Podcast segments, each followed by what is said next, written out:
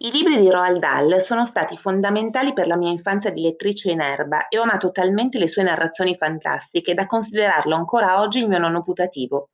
Lo scrittore inglese ha continuato a darmi insegnamenti sulla ricerca del bello, sulle apparenze e le menzogne, anche quando sono diventata grande, grazie alle sue raccolte di racconti per adulti, storie impreviste, storie ancora più impreviste e quel gioiello di romanzo che è lo zio Oswald.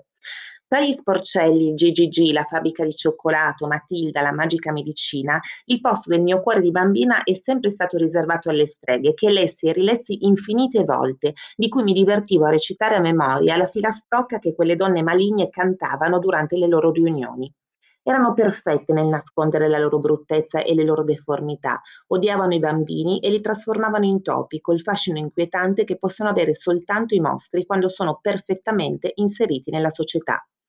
A morte, a morte gli orrendi marmocchi, facciamoli fritti, caviamogli gli occhi, dovete annientarli, schiacciarli, tritarli, i dolci stregati dovete ingozzarli, perché tornino a casa con l'aria contenta, la pancia ben piena di chicche alla menta, e il giorno dopo, da idioti perfetti, nei banchi siedono gli scolaretti, ma già impallidisce un bambino e sta male subito grida non sono normale, mi spunta la coda, che orribile cosa, un'altra singhiozza, son tutta pelosa, un terzo schiamazza e piange strillando aiuto, anche i baffi mi stanno spuntando.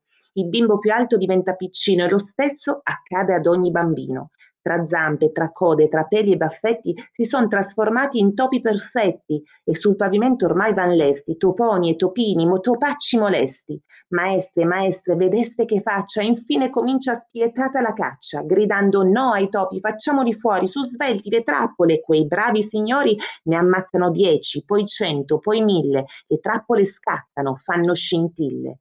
Risuonano ovunque le molle assassine che mozzan la testa a topini e topine. Ci son topi morti in ogni angolino e più non si vede neanche un bambino. Maestri e maestre sono già preoccupati, i nostri piccini dove sono andati? Li cercano invano, a sinistra, a destra, in bagno, in cortile, anche in palestra.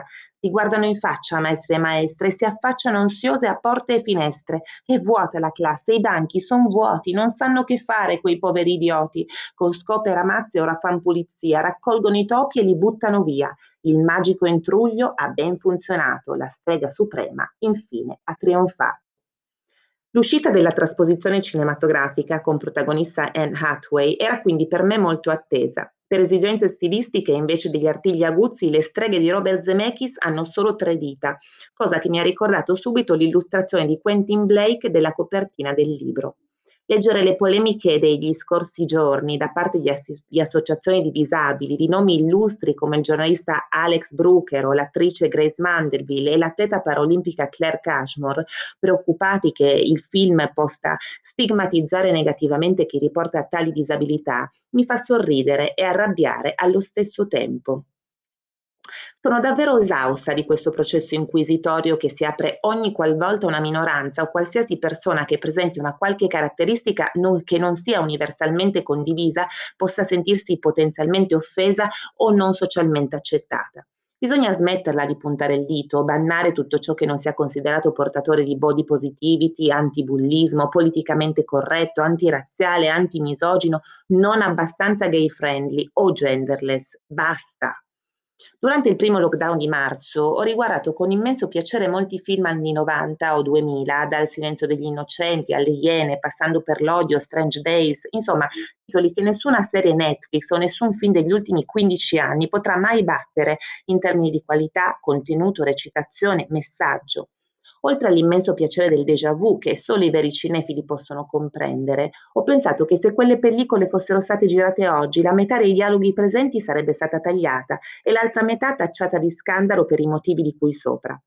In questo mondo di plastica, di filtri Instagram, dove anche gli storpi assomigliano a Giselle o Brad Pitt, sta scomparendo del tutto il senso critico, la conoscenza, l'osservazione del diverso da noi, con la libertà di averne paura, di provare disprezzo in alcuni casi, del diffidare e poi di comprendere, dell'accettare, dell'accettarsi senza per forza omologarsi.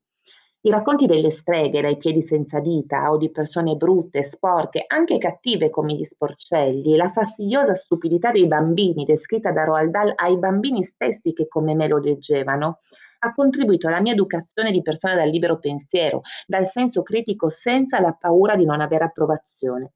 Ho sempre riso di gusto alle battute, senza pormi il problema del fatto che potessero ledere anche una parte di me o di qualcun altro, solo a patto che fossero intelligenti, necessarie ai fini del racconto, divertenti nell'essere tristemente vere. Il senso dell'ironia è la quintessenza della libertà di pensiero che oggi sembra essere sparita. L'unico prato nel quale può crescere l'erba dell'intolleranza, dell'esclusione e della discriminazione è il selciato mai innaffiato dalla cultura, dalla conoscenza, dalla curiosità e dall'approfondimento. Aprite un libro invece di urlare che vi sentite offesi, un libro a caso, anche un libro per bambini, non potete immaginare che balsamo incredibile per le vostre anime scottate. Non insegnate ai bambini, non insegnate la vostra morale, è così stanca, è malata, potrebbe far male.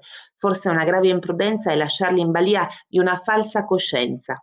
Queste sono le parole di un grande, Giorgio Gaber, che mai come oggi sono così attuali.